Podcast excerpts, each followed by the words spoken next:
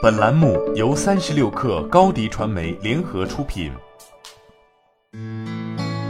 本文来自微信公众号《哈佛商业评论》。当坏事发生时，我们大多数人都凭直觉行事，根深蒂固的习惯和观念会消耗我们的精力，阻碍我们采取建设性的行动。心理学研究表明，从逆境中恢复元气的能力。取决于找出并清理一个人在逆境问题上的内在观念，以及改变他的反应方式。具体化问题有助于管理者确定干预方式，答案越具体越好。视觉化问题有助于将他们的注意力从负面事件转向更积极的结果。合作化问题可以促使他们与他人接触，不是为了得到肯定或同情，而是为了共同解决问题。与此同时，在我们与各种企业及行业领导者合作的过程中，我们确定了四种视角。透过这些视角，管理者可以有效地观察负面事件，从而有效实现从分析向行动计划的转变。当危机袭来时，你是否在找可以改进的地方，而非首先去找引起危机的所有因素，甚至是那些你无法控制的因素？你能否抵御在自己或他人身上寻找问题根源的诱惑，而是专注于发现自己的个人行为可能产生的积极影响？你是认为这场危机有其根本原因的且是可控的，还是担心它可能会给你生活的方方面面蒙上阴影？根据多项研究，我们对压力处境的反应取决于我们认为自己可以实施的控制程度。职场中的一些困难似乎看不到尽头。季复一季的业绩不佳，公司不同级别和不同部门的人之间反复发生冲突，经济停滞不前。可是，有关持续时间的问题可能会阻止这种失控的噩梦。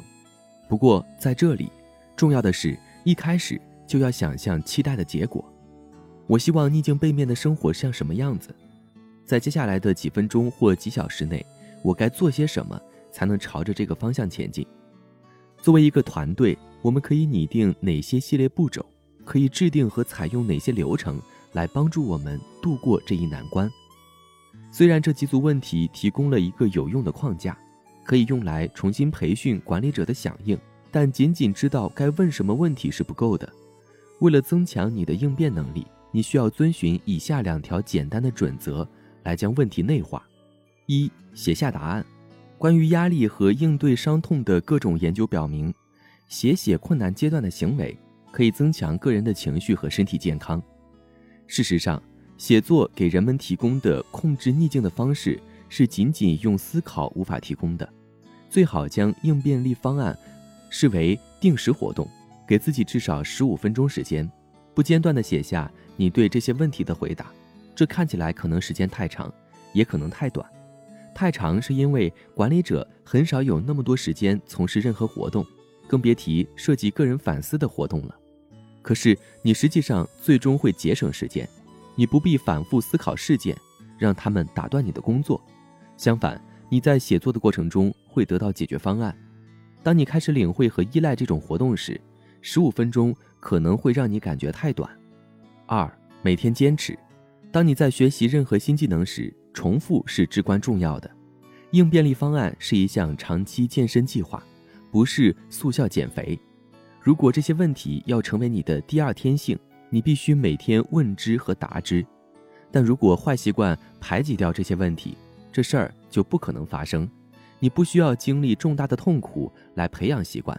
你可以针对消耗你精力的日常烦恼问自己一些问题：航班延误、电脑速度慢、同事反应迟钝。你几乎可以按任何顺序使用这四种维度。但重要的是。从你最薄弱的方面开始。如果你有责怪他人、忽视自己贡献潜力的倾向，那就从影响力问题开始；如果你倾向于担心负面事件会毁掉一切，那就从广度问题开始。在持续不断的压力下，高管的应变能力对于保持身心健康至关重要。